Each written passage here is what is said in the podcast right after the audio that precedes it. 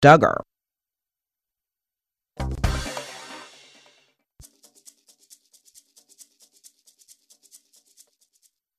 Broadcasting live from the KSHP studios in the heart of Las Vegas, Nevada. It's time to get on the right side of sports betting. It's time for the Odds Couple. Welcome to the Odds Couple on KSHP AM 1400 radio. We're live and worldwide on Vegas Video Network. This show is about sports betting and putting money into your pocket. My name is Scott Pritchard. I'm a professional sports better handicapper featured on my site, PritchardsPicks.com, joined by Brett Grant. How are you? I'm doing well, Scott. How you doing? Let's get started, man. I'm a believer. I'm a believer. I'm a believer? I'm a believer. I'm Mickey Jones. Davy Jones. The Mickey Monkees. Hey. 1960-something. Davy Jones, Mickey Dolenz, right? There you go. Or is it there you go. Okay, there you go. But I'm talking about I'm a believer because the Los Angeles Angels, last night we've been throwing them under the bus. They've lost 4 consecutive games against the Houston Astros of all teams. Last night at home, their ace, Jared Weaver, did not have his best stuff. It's only his second game back after coming off the DL, but he pitched well enough. He only gave up 1 earned run. Gotta love this guy. What say you? He's very good, and the Angels certainly need him. No question about that. And nothing spells relief like the Chicago Cubs. They come in and they just give every team relief, don't they, when they come in? When you're feeling down, here come the Cubs to make you feel better. Actually, the Cubs played pretty well yesterday, up 3-1. Late in the game, the Angels chipped away, got a run in the 8th, and then Albert Pujols hit one that hasn't landed yet to win the game. And it was I loved the reaction of Erick Aybar, who was on second base. I loved the reaction of the left fielder, who never moved except to look over his shoulder and say, "What was that going by?"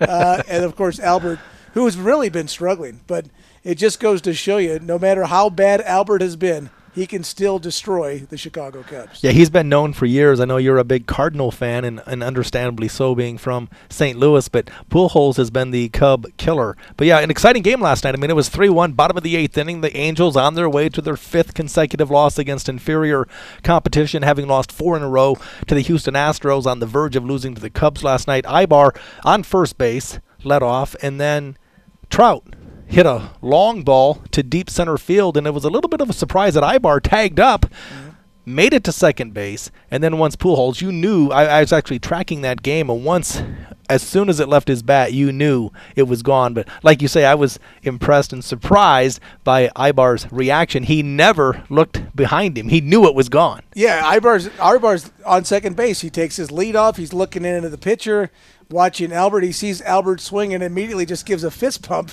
because he didn't have to turn around. Albert's reaction, the reaction of the ball, when you crush one, it makes that certain sound that you know it was gone, and he hammered that one last night.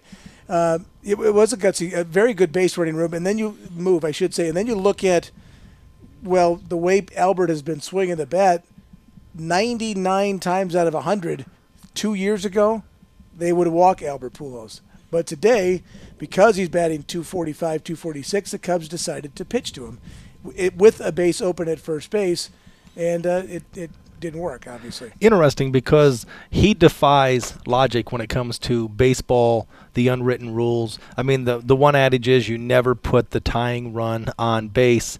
I mean, in this situation, in this case, it would have been the winning run. Right, it was 3-2, and even more so, you don't put the winning run on base. Plenty of teams would have done it 2 years ago. In the past, absolutely right. I mean, that's how much things have changed. I mean, Albert Pujols, as good as he is, as good as he's been, he struggled. His last home run, I believe, was May 23rd. He only has 9 for the year.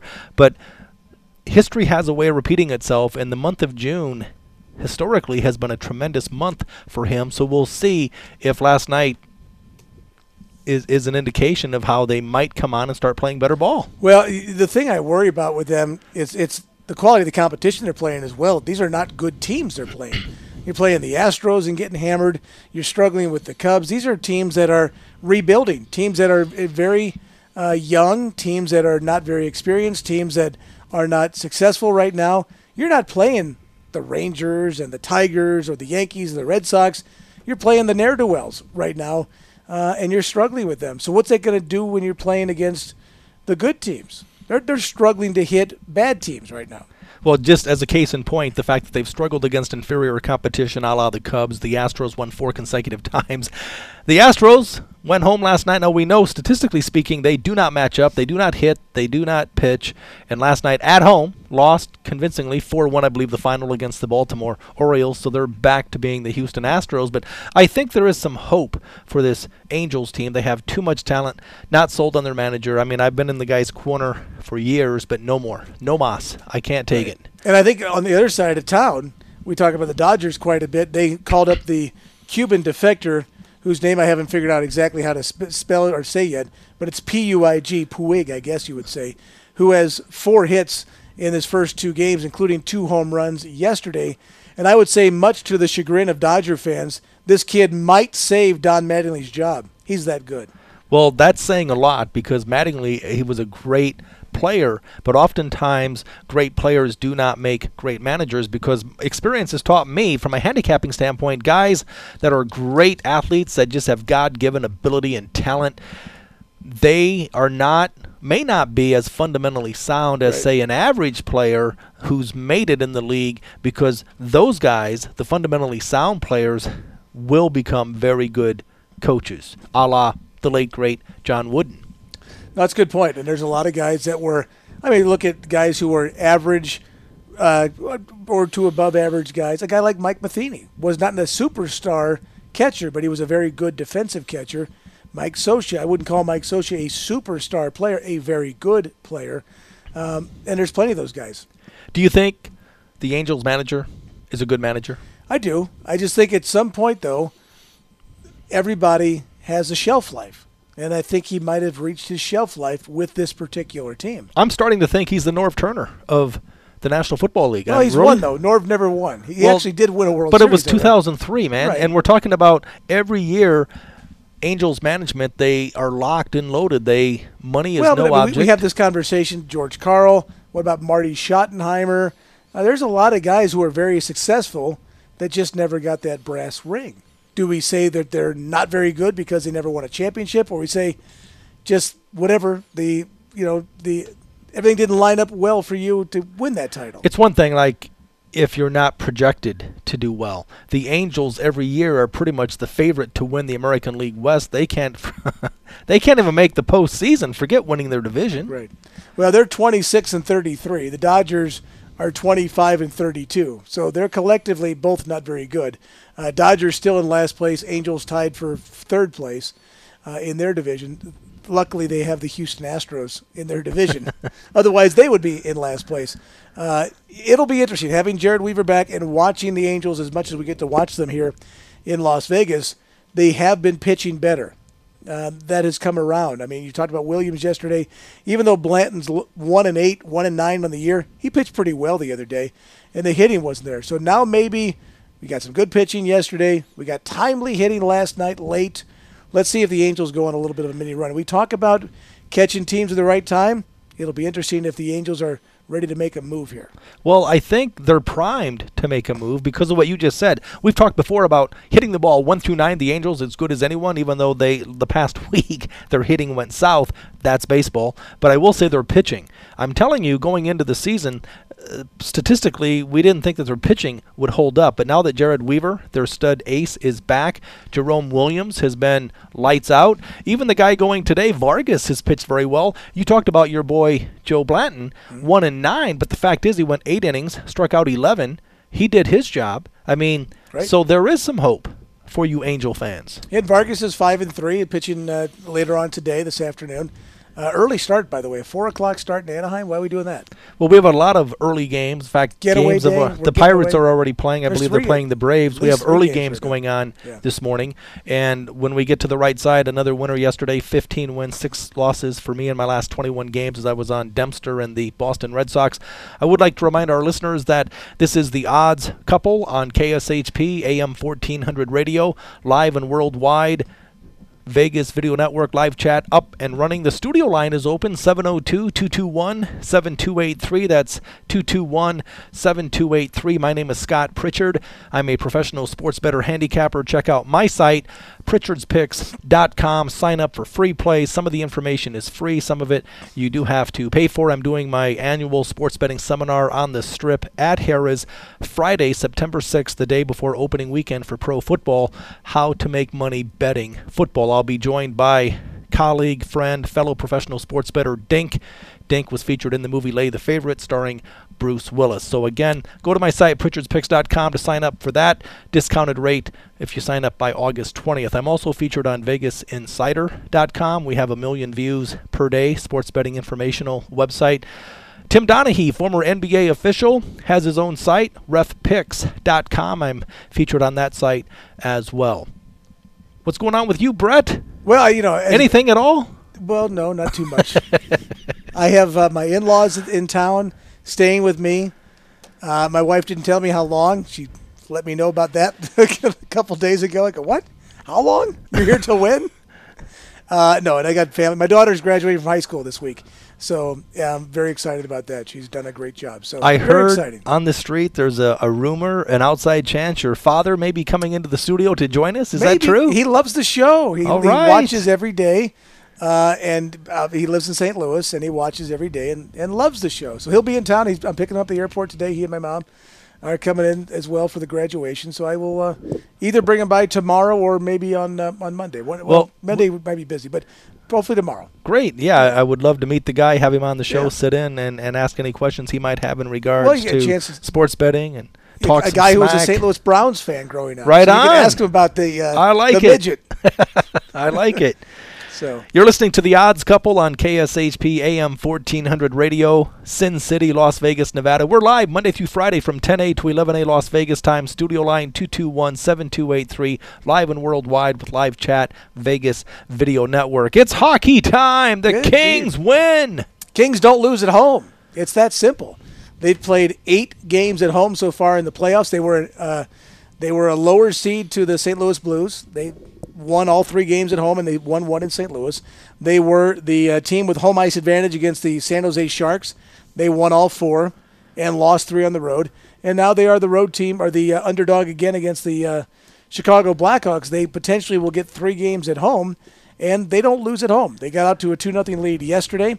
They hung on for a 2-1 win, actually 3-1. They got an empty netter to win 3-1, and the game stayed under. And basically, it's almost, you know, I hate to, from a handicapping standpoint, Scott, but it's a blind bet Kings and under when they play it at home. They don't give up any goals. They play great defense. They score enough to win, and they did again last night against the Blackhawks. Very interesting concept, because you talk about they don't lose at home. They're a dead underplay. The sports books, again, will shade it. They'll force you to bet the other side and try to force you to bet the over. But, again, oftentimes it sounds crazy, but the less you know, the more you know. And as you say, sometimes if you just blindly follow and track that trend, you still want to get the most competitive price. Right.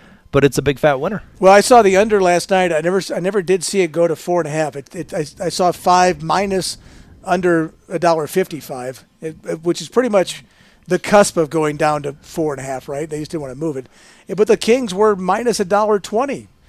Yesterday, which as a team who's 7-0 in the playoffs at home, minus $1.20 is a pretty good price. They lost their first 2 games in St. Louis and came back and won the next 4. I'm not saying the Kings will necessarily win this series, but I do think they will even the series tomorrow night, and I think we're going to have a 6 or 7 game series with the Kings and the Blackhawks. Now, what's the latest with the other conference final with the Bruins and the Penguins? What's going on there? Well, the game 3 tonight, after Boston won both game 1 and 2 on the road against the high-flying Pittsburgh Penguins, who scored a grand total of 1 goal at home. Now they go on the road, where the Bruins are minus $1.15 and minus $1.05 the other side. It's an odd number, but that's what it was the last time I checked it out. So Pittsburgh, again, a team that is a higher seed going on the road, and I'll talk more about that on my right side, because that'll be my play today. We'll talk about that particular game in my play today. Some news in the world of pro football. The great player for the the Rams back in the day. Deacon Jones passed away. I mean, this guy is amazing. I'm pretty sure they didn't track sacks back in the day, but if they did, remember he was the master of the head slap. Yes. And he was the man. Deacon Jones, may you rest in peace. He would never play in today's NFL because he'd be suspended every game for smacking somebody in the head. But it was a different game back then, right? I mean, you did anything and everything you could to get to the quarterback. And if you had to say who the sack champ is, they, quite frankly, the National Football League should call it the Deacon Jones Award because he was the best ever. So all due respect to the Michael Strahans and Mark Gastineaus of the world or the other great sack masters of today, Deacon was the man. Major League Baseball drug scandal. What's going on with that? Well, you know, the Biogenesis of America was a outfit down in Miami that got nailed. A guy named Tony Bosch is now agreeing to cooperate with Major League Baseball, talking about as many as 20 players who the Major League Baseball is looking to suspend, and some guys for as much as 100 games. Now, first offenders get 50 games. Second offenders, 100. But Major League Baseball is saying, you know what? You guys have lied to us, so that's your first offense for being involved. And secondly, now there's corroborating evidence where this is going to be technically your second offense. We're talking about guys like Ryan Braun, guys like Alex Rodriguez. A-Rod might not even play again, A-Royd, as he's affectionately known as in my house. But there's some other names, Nelson Cruz, Gio Gonzalez, Yasmani Grandal from the Padres, Jesus Montero from the Mariners, Johnny Peralta from the Tigers. There's some pretty, Bartolo Colon, who shockingly, when you come back at age 74 and you're still throwing 95 miles an hour, not surprised there at all. Melky Cabrera, who got nailed last year. There's a bunch of Yankees on the list. And, of course, Ryan Braun. Cabrera is on the hook again after being suspended 50 games a year ago and being kept off the Giants' postseason roster, which I commend the Giants for doing the right thing. They still went on to win the World Series, but go ahead. I think this predates him being nailed as well. And Gio Gonzalez might not be implicated because it appears the items that he purchased might have been legal and not against baseball rules. So he might be, okay in that regard. But Ryan Braun, here's the guy who won the 2011 MVP, who then went and remember his I would bet my life that I didn't do anything wrong. Well, the firing squad is lining up, Ryan, because he's in trouble. Is he friends with Lance Armstrong? He might be. Because that guy was so defiant and said, listen, and all these charges came out. Right. Until he went on Oprah and came clean. But he never did fail a drug test, right? Yeah. It just means he was really good at hiding it. At least Mark McGwire said, here's the androids right here, guys. Wait, what's that pill in your locker, Mark? Hang on a second. I'm kissing my biceps. Oh, this androstenedione. Yes, it's right here. I mean, all these guys denied it. I mean, who will forget the congressional hearing when Rafael Palmero's pointing his finger saying, I didn't do this. And Sammy Sosa, who's done 9 million interviews playing for the Cubs, suddenly said, no habla inglés. Right? I'm not sure how that happened. Sammy would run in front of microphones when he was in Chicago. And suddenly he got in front of Congress and he didn't know how to speak English. That's hilarious. Sammy Sosa, the guy who abused the system with steroids, that wasn't enough. He also had to, not only does he have to get juiced up, but he also went with a corked bat. Right. And his defense, he was a corked bat. It's batting practice at Wrigley Field. His bat breaks in half, and it's corked. He says, "No, that's just my batting practice bat. I don't use that in a game, except for today." Exactly, just today. It's like, wow, the first time you did this, you got caught. I didn't realize it was a sommelier. I have a corked bat. The interesting thing about this is the question is, and baseball worries about this so much, is this information good or bad for baseball? And I know people say it's bad that these guys were all there, but at the same time you can say, well, guess what?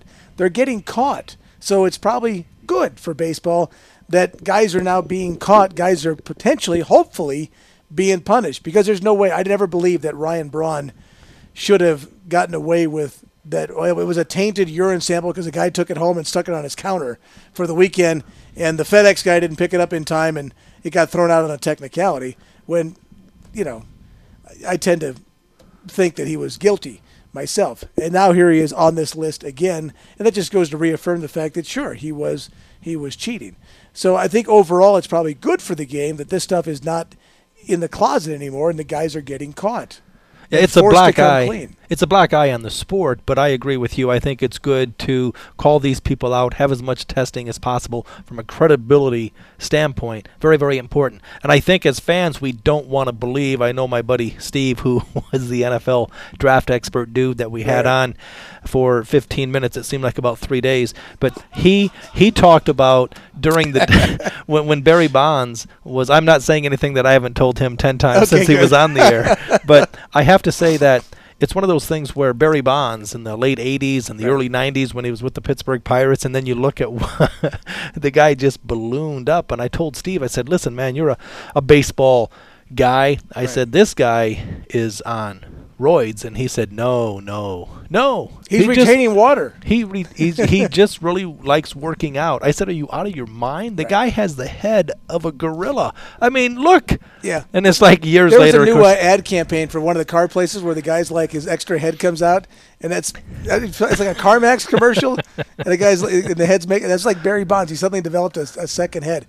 You know, the interesting thing about this, Barry Larkin, who is an analyst, great player, Hall of Famer with the Cincinnati Reds, undeserving MVP over Dante Bichette, by the way, that year. But anyway, he brought up a good point. He said there's guys now, and this is where the players' union is going to be involved in this, is that you have guys now who might be suspended for 50, 100 games or potentially more versus guys who, like Andy Pettitte or Alex Rodriguez originally, or other guys who've said, I confess my sins at the altar of baseball, get no punishment, and sign big contracts, who are still making big bucks, who basically got off scot-free. Not Scott Pritchard free or Scott Whitty free, but Scott free, or Scott trade for that matter. But they were where these guys might actually be serving big suspensions and be punished, where other guys have gone through this before and have not been punished. Your point is that if you come clean and say, listen, I made a mistake, you're not going to have the book thrown at you as much. I mean, look at Roger Clemens, defiant. Right. His teammate and friend Andy Pettitte said, listen, I made a mistake. I'm guilty as charged. You talk about the difference between Bonds as opposed to McGuire. Well, McGuire was out of the game. Bonds was out of the game. You know, a lot of these guys got out of the game, and that's where they escaped their scrutiny. Andy Pettitte, though, stayed in the game. Did Andy Pettitte serve a suspension? I don't remember. Not that I'm aware of. Yeah, I don't remember. Not that I'm aware of. Right. And he's probably signed two 1-year contracts since then. And there's other guys that have been in similar situations where they didn't get punished. Did Alex Rodriguez ever serve a suspension before? Again, I don't recall. I don't think so. Right. You know. You're listening to The Odds Couple on KSHP AM 1400 radio, live and worldwide on Vegas Video Network. We're live Monday through Friday, 10 a to 11 a. Live chat up and running. Studio line open, 702-221-7283, 702-221-7283. Scott Pritchard from PritchardsPicks.com alongside Brett Grant, the GM here at KSHP. We're going to bring in the big bad wheel. It's time for Spin to Win. The smart sports bettor bets with their head, never their heart. I'm forced to make an argument on a total, over, under, the Mets, Nats. What do I have? You've got the over. Over. Red Rover. I love the over. Look at the pitching matchup. You've got Herron, his ERA, both of these pitchers up over 5. Gee, 5.68 ERA. Herron, 5.09. Even the whip, walks to hits per innings pitched, is up there, especially for Gee. 1.58 versus 1.34. You want to be hovering around 1.10 ideally. So I'm going over. The concern is these sports books, they're pretty darn crafty. I mean, 7 is such a key number in a National League game. So they put it at 7.5. I'm the only number I'm concerned about is 70615243. I like the over. Play the over. See the cashier. Well, it's interesting because both guys, Dan Herron, and is it Gee or G or which we Gee, G. Dylan. Until he starts winning some games, I don't care how I pronounce his name. Yeah, I'm with you. Well, whatever it is, it should be the opposite of the guy who's retiring at Ohio State, who was that Gordon Gee dude as well. Yeah, the president there, yeah. Yeah, who keeps sticking his foot in his mouth. Both those guys, Dylan and Dan Herron, have been pretty good their last starts. In fact, Dylan Gee beat the Yankees 3-1. His last start out, and Dan Herron lost 2-0 at Baltimore, his last start out. Both guys went 7 innings, gave up 2 runs or 1 run, both pitched very well. So current form is much better than they have been in recent times. So under, and the other part is, Scott, a couple of teams offensively that don't hit very well, and the Nationals are really struggling right now, especially Bryce Harper out of the lineup. He's been banged up and injured with a bad knee. So I think you've got a limping Nationals team offensively. So the under is a good spot here, 7.5 key number. So I like that 5-2-4-3-6-1 score you just gave me. Or 7-0. Or 7-0. Right on. Yeah. Now the thing is, you look at the Nationals going into the season. I mean, last year they won their division. They pretty much came out of nowhere, and then this year they won it easy. Yeah, they did. Yeah. They won convincingly, and now this year they are 7 games back at last check, chasing the Atlanta Braves. Atlanta, we know, they're in the thick of it each and every year, but are you surprised that the Nats have struggled this early? Well, they're 500 right now, and I think their biggest couple things. Steven Strasburg has not been terrific. They stretched him out a little bit this year, getting him out to 8 innings a couple of times. He's had a little bit of a back twinge or whatever he's had going on. Gonzalez has not been great. Jordan Zimmerman has not been great. They have not been hitting in the clutch in certain spots. And I think it's also, it's a young team. And a young team coming out of nowhere is exciting and fun. But now when you come out and you're the favorite, there's now expectations on you, and they're not handling those expectations very well. And you look at the Braves, who are leading that division. They were the Nationals a year ago. They were young and had expectations, and they did not respond. Now they've grown from that. They've also made a couple of great moves at getting the Uptons, although BJ's not been playing great. Justin's been terrific. And the Braves are clearly, to me, the best team in that division. So we like the Braves to win the National League East. National League Central, the Reds going into the season, the favorite. The Pirates have been a pleasant surprise. They've been a big moneymaker at the sports bet window as well. Your Cardinals with 8 rookies, I'm telling you, that I'm telling you that best record in baseball. I obviously don't think that they will continue to sustain that. It started last night with an extra inning loss. Cardinals haven't won an extra inning game yet this year. Is that right? They just can't. They left base runners all over the place. So timely or lack thereof hitting. In that particular game, yeah, they just didn't. They got 8 innings of shutout relief pitching until the 14th. So their pitching did very well yesterday. They just didn't hit in timely hitting. But there are some good signs of Jake Westbrook is back doing his rehab work. He'll be back. Chris Carpenter is coming back from the dead again. Apparently he threw live batting practice earlier this week. He might be back at some point this season. So some of those rookies, what might be used obviously in spots or intervals to get the Cardinals from point A to point B, but they're gaining valuable experience as well. Are you high on your Cardinals? I mean, do you think they're going to sustain this? I think offensively they're as good as anybody in the National League. I think they're pitching with Wainwright and Shelby Miller.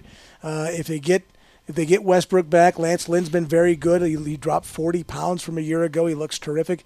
I think those 3 guys, when you look at Miller, Wainwright, and Lynn, and then if you can piecemeal holes 4 and 5 together for the most part, I think they'll be fine. Well, I like the Reds going into the season, and they're right there. They're a good team. The Pirates have been a surprise. The Reds, though, I mean, Brandon Phillips in and out of the lineup, some injury concerns. Votto was the key to that team, and I love their closer, the Reds. But it's basically a 3-horse race in the Central, but ultimately I think it's going to come down between the Cardinals and the Reds. Do you see anything different? No, if you had to ask me today, hold a gun to my head, I think both make the playoffs. One will be a wild card. One will be the division champs.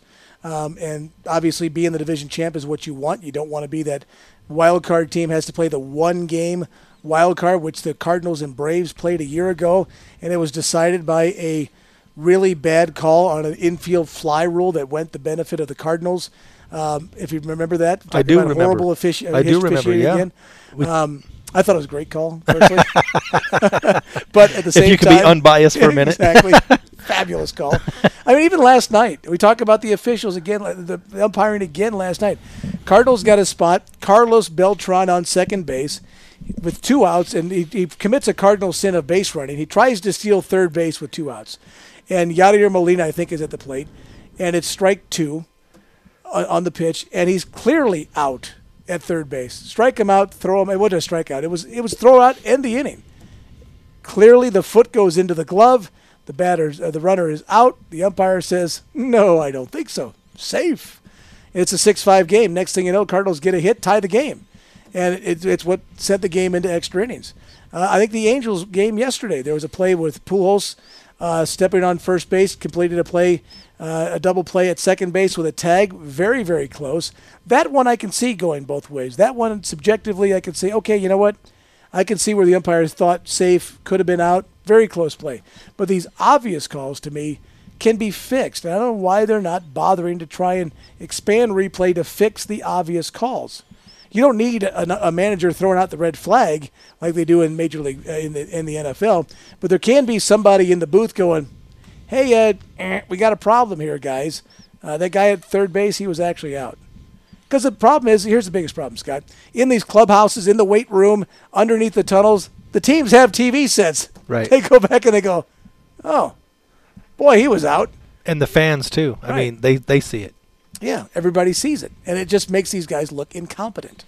Well, we've talked about the National League East, the National League Central. National League West, the defending World Series champions, the San Francisco Giants, keep on keeping on. The LA Dodgers, again, the best team that money can buy. That does not mean that they're going to win a lot of games. They've proven that, but the thing is, unlike the Angels, the Dodgers have been hit with some pretty big, significant injuries, and so they're off the hook a little bit. But once they do get healthy, they need to start getting some wins. I say that because we broadcast the games, the Dodger games, right, on KSHP. I love tuning in.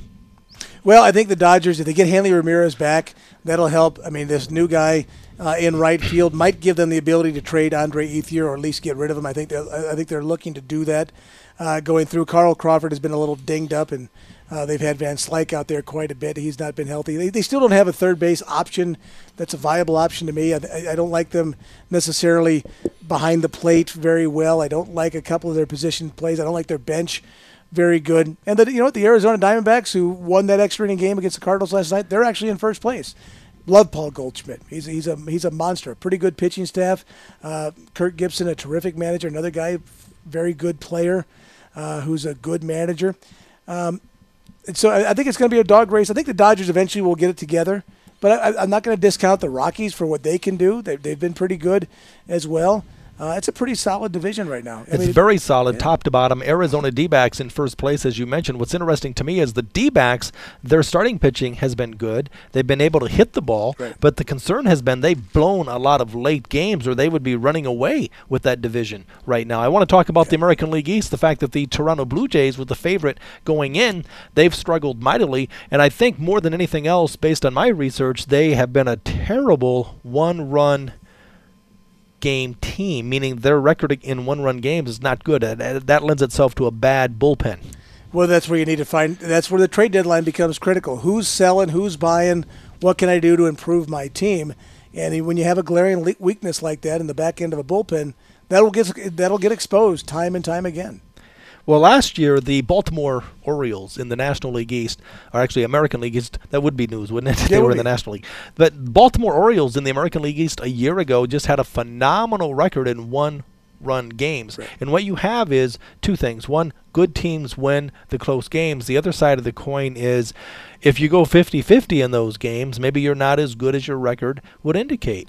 Well, yeah, when you've got the ability to go, and you see it, the very best teams every year, we get to late September, whoever, they're 79-1 when having the lead after 8 innings. Right. That tells you that was Baltimore last year. They got a pretty damn good closer. Right. And Johnson is just not getting the job done right now this year. He's lost several leads late, and they're still 8 games over 500. I mean, I like that Orioles team a lot. I think they're better than the Yankees and the Red Sox. If Johnson is good as he was a year ago, I think the Orioles can win that division. That's a good point, good observation, because this team, top to bottom, very few weaknesses. Johnson, I mean, the concern is, I believe it was a year ago, regular season, he was lights out, but he started to struggle in the postseason, and it's carried over, unfortunately, the early part of this year. Well, you see that with a few guys. I mean, Jose Valverde's still around. You go, I wonder, why are these guys still around? I mean, why do managers feel like I have to go back to the same guy who didn't fail? And I've had this argument with Cardinal fans about Mitchell Boggs, who struggled early this year in spots, but he didn't struggle last year in the postseason. He was terrific last year. His struggles have been in April and May, and for me, I'm going, it's April and May, guys. Let's work on him getting it together because we will need him. But you have Johnson and Valverde, who both imploded last year in the postseason, and you make a great point. They've carried over to this year. So what do you do with those guys?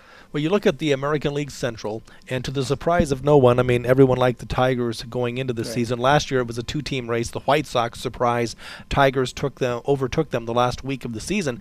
This year, this Tigers team, last year it was painful for me to watch this team because as good as they were with their pitching and their hitting, they were an embarrassment defensively. But this year they have it all. I mean, the Triple Crown, they can pitch, they can hit. They're number two in all of the American League in defense.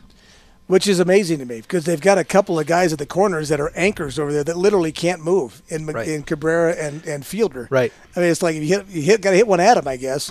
But otherwise, it is kind of amazing. I don't think they'll be able to sustain that throughout the course of the season. But, I mean, 60 games in, they're number two defensively fielding the ball. That's why I guess you got to catch the ones you can catch. Well, you look at the American League West, the Texas Rangers. Mm-hmm. This team, statistically, we know the interesting thing is that's a hitter's park, yet they're number one in the American League in pitching.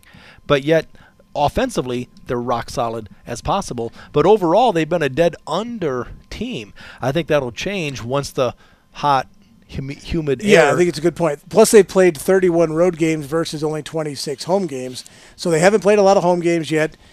You know that the schedule will correct itself, and it'll correct itself in the heat of the Arlington, Texas summer when the ball will be jumping out of the building. It'll be jumping out of the park, but also the oddsmakers make that adjustment. Yeah. I know last year, I mean, this is a big discrepancy. 10s and 11s. And the difference from home and away for the Rangers, they averaged over a run more per game at home than on the road, and that's very, very significant. But the oddsmakers are aware of this, and they shade it. Right. This is The Odds Couple on KSHP AM 1400 Radio, live and worldwide. Vegas Video Network, live chat up and running. Studio line open, 702-221-7283. Scott Pritchard, PritchardsPicks.com. Brett Grant, GM here at KSHP. We're going to take a commercial break. We'll be right back. Have you ever thought you should be on the radio? Or have you considered doing an online video show or podcast? If so, now is your only chance to do both at the same time. KSHP and the Vegas Video Network have teamed up to provide the only multi-camera, broadcast-quality video and live radio simulcast in Las Vegas. And instead of having your show played at some ungodly hour, the KSHP Vegas Video Network partnership is producing shows that play from 10 a.m. to 3 p.m. Monday through Friday. Imagine having your own radio show broadcasting to the entire Las Vegas Valley, and combine that with an online presence that is viewed in all 50 states and 150 countries, both live and on demand. This is a first and an outstanding opportunity to give voice to your business, your ideas, and your talent. If you'd like your own show on KSHP and the Vegas Video Network, contact us today at 221-1200. That's 221-1200. Welcome back to The Odds Couple on KSHP Radio Las Vegas, live and worldwide, Vegas Video Network. Scott Pritchard, Brett Grant, together we are The Odds Couple. This show is about sports betting. Reach out to us. You can do that. Email us at oddscouple@vegasvideonetwork.com. That's oddscouple@vegasvideonetwork.com. We also have web-based voicemail. Would love to hear your voice on our show. Go to our site, Vegas Video Network. On the right-hand side, you'll see a red bar. Click there. In the middle of the page, a green bar. Hit the Start Recording button. Also, we have live chat up and running. We love fielding those live chat questions. We also have, now if you do miss us live, no concerns, no worries. Reach out to us on Vegas Video Network, YouTube, iTunes, Roku. I've been betting sports professionally for the past 30 years, been in Las Vegas for the past 19. I have to tell you that day to day, I love grinding out a profit long term. But when it comes to sports betting, you don't have to look far to find frustration. Are you kidding me? Well, my frustration lies with this latest scandal in Major League Baseball with guys getting themselves in trouble with illegal concoctions or potions or whatever they're doing with the biogenesis. And I go back to Ryan Braun, we talked about it a little bit ago, and I just want to call him, I just want to say to him, liar, liar, pants on fire. I mean, when you stand in front of a camera and you just lie and lie, he's in the wrong profession. He should be in Congress. What is he doing? And you're watching these people with the IRS scandals and this scandal and that scandal in Congress. They're lying through their teeth. Well, Ryan Braun was doing the same thing. I respect people who own up to their mistakes. We all screw up. We all make mistakes. And I learned a long time ago, it's better to beg forgiveness than to continue to lie, because the lie, the cover-up, makes it worse, right? All it does is bring you down more, and people lose respect. I'll give you a perfect example. When I was 23, 24 years old, I was working at a radio station in Chicago, and I got in trouble. And I was going to get fired for the station. And I was confronted by the boss. And he says, "Brett, this has come to my attention. Is this true?" And you said no. And I said, and that's the thing. No, wait, that's what I would have said. Exactly. No, what did you say? I said, yes. And he said, why? And I said, for some reason, it became unimportant to me. And I was as honest as I could be, mainly because I was working overnights and I was sleeping. Because who can stay awake at 4 o'clock in the morning on purpose? I mean, let's think about this. Right. Unless there's a beautiful woman next to you. But so I was honest about it, and I knew I was busted. I was up against the wall. I didn't have a choice, and I figured if I lied about it, I was going to get fired. And the only thought I had of saving my job was to be honest, apologize for it, accept responsibility for it. And I credit my parents for giving me the right values to say, you know what, it's never as bad as it would have been if you continue to lie about it. Or but you said you had no choice. Wouldn't it be better if you actually had a choice? I think I had a choice. Okay. How about just being honest because it's the right thing to do, as opposed to you said the only way you could save your job was to be honest. But how about just being honest, period? Well, no. Okay, maybe I didn't phrase it properly. But I knew if I more than likely was going to – I think the odds of me losing my job were probably 85-90% regardless of what I said. And how did it pan out? I kept my job. All right. I kept my job. You stayed in radio? I did. This isn't your first gig? This is not my first gig. All right. Ironically, it's still the same company. Isn't that amazing? How about that? It really is. Boy, but so it could have changed just like that at age 23, 24. My whole life could have been different. Right. Wow. And now here I own all this. Wow. That's great. These banners? These banners? You own Whitney and Jacob? I own the keyboard. Wow, this is great. Okay, anything else with you? So that was Ryan. I'm just going back to Ryan Braun real quick. It's like, why are you sitting there lying about this stuff? You've watched all these other guys lie about it and have to come back and say, oops, I really did do it. Just be honest, guys. Are you kidding me? Come on.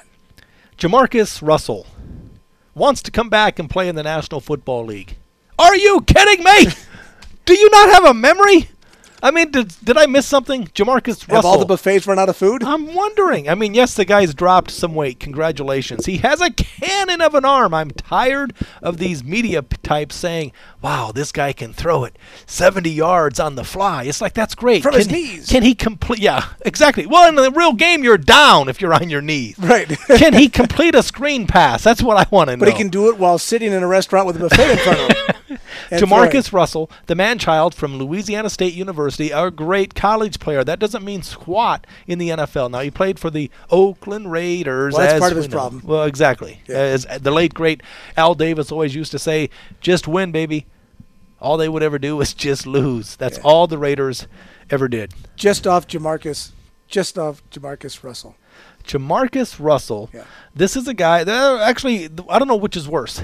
For my segment, Jamarcus Russell or the three teams that are contemplating giving him a shot, the Chicago Bears, the Seattle Seahawks, and the Baltimore Ravens. Willing to take a look. And why? Backup. I can't back up anymore. I'll be out the street. No, I'm talking backup quarterback position. Oh, backup quarterback. Right. Well, okay. I don't think Joe Flacco is going anywhere, or Jay Cutler, or Russell Wilson. Right. But didn't they go out in Seattle and get somebody else earlier? They did. Anyway? They did. But here's the point. Jamarcus Russell wants to come back, but man, oh man, he was so bad, so ineffective. I'm tired of people talking about what a great athletic quarterback this guy is or what a great athletic quarterback that guy. Yeah, I get it. Okay, he broke 3 tackles, but he still lost 7 yards. Right. Throw the darn thing away. Make better decisions. I don't care if you look good during warm-ups. Just complete a routine. Look at Joe Montana. Never could rifle at 80 yards on the fly, but the guy, precision, accuracy. What makes Tom Brady so good? Peyton Manning so good? Accurate. Absolutely. Accurate. And smarts, where they can read defenses, quick reactions, their receivers, the timing, all that stuff, as opposed to running around for your life and then still getting sacked. Well, see, now you look at running quarterbacks, athletic quarterbacks, RG3, I'm a big fan. The question I have is, I don't know how long running quarterbacks survive in the NFL. I mean, it works in college, but man, oh man, the game is so quick. You're at the highest level. And I mean, I was always a big Mike Vick fan up until the dog incident.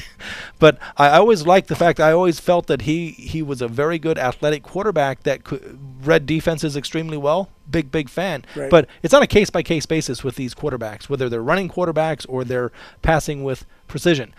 Drop back quarterback. People are saying today that the drop back quarterback is a thing of the past, and it's more about the Russell Wilsons of the world. Well, it's nice. It's tough for a defensive coordinator to plan for an athletic quarterback, but at the end of the day, it's about wins and losses. Well, let's give these defensive coordinators a year or two to make the adjustments, because you know they will. I mean, remember it's the Wildcat. Nobody could stop the Wildcat. Oops. Suddenly, nobody could get a yard with the Wildcat, right? Right. Now, I think Colin Kaepernick's a great athletic quarterback. He's got a very strong arm.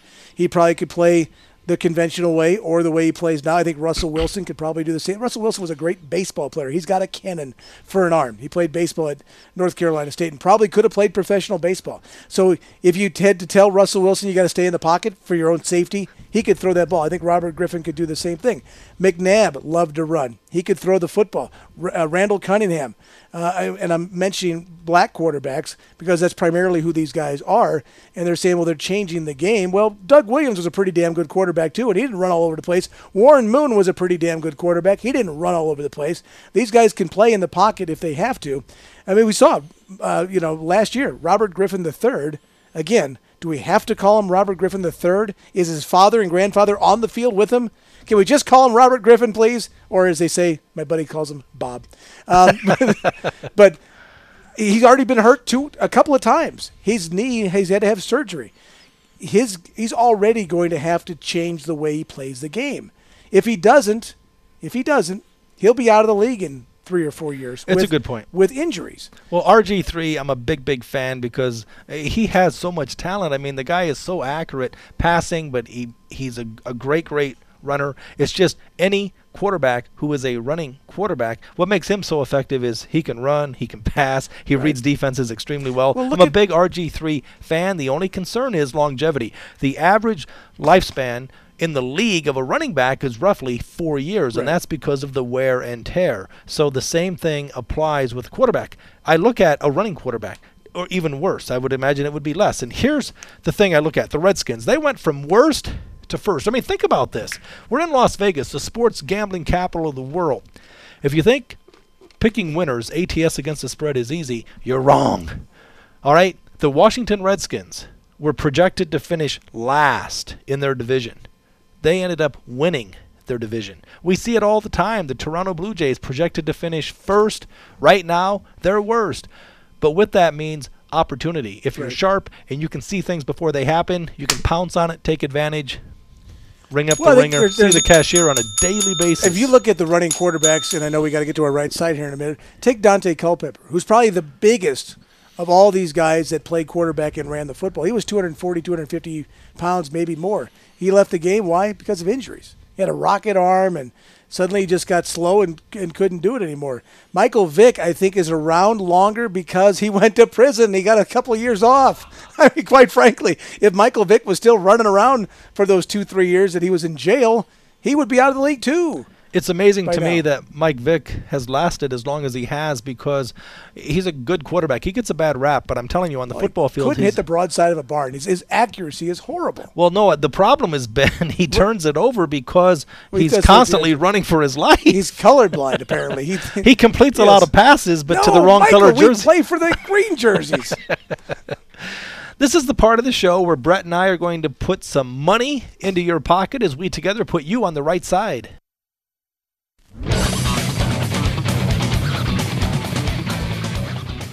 I'll try again. Yesterday, unfortunately, my game fell out. I had a 3-0 lead in the 8th inning with the Oakland Athletics. They lost the game 4-3. Should have bet the first 5. I should have bet the first 5. Easy now to say, right? Exactly. I'm going to go to the frozen pond today. I'm going to go to a little cold steel and ice, a little frozen biscuit, as we like to say. Game 3 of the Eastern Conference hockey between the Boston Bruins and the Pittsburgh Penguins.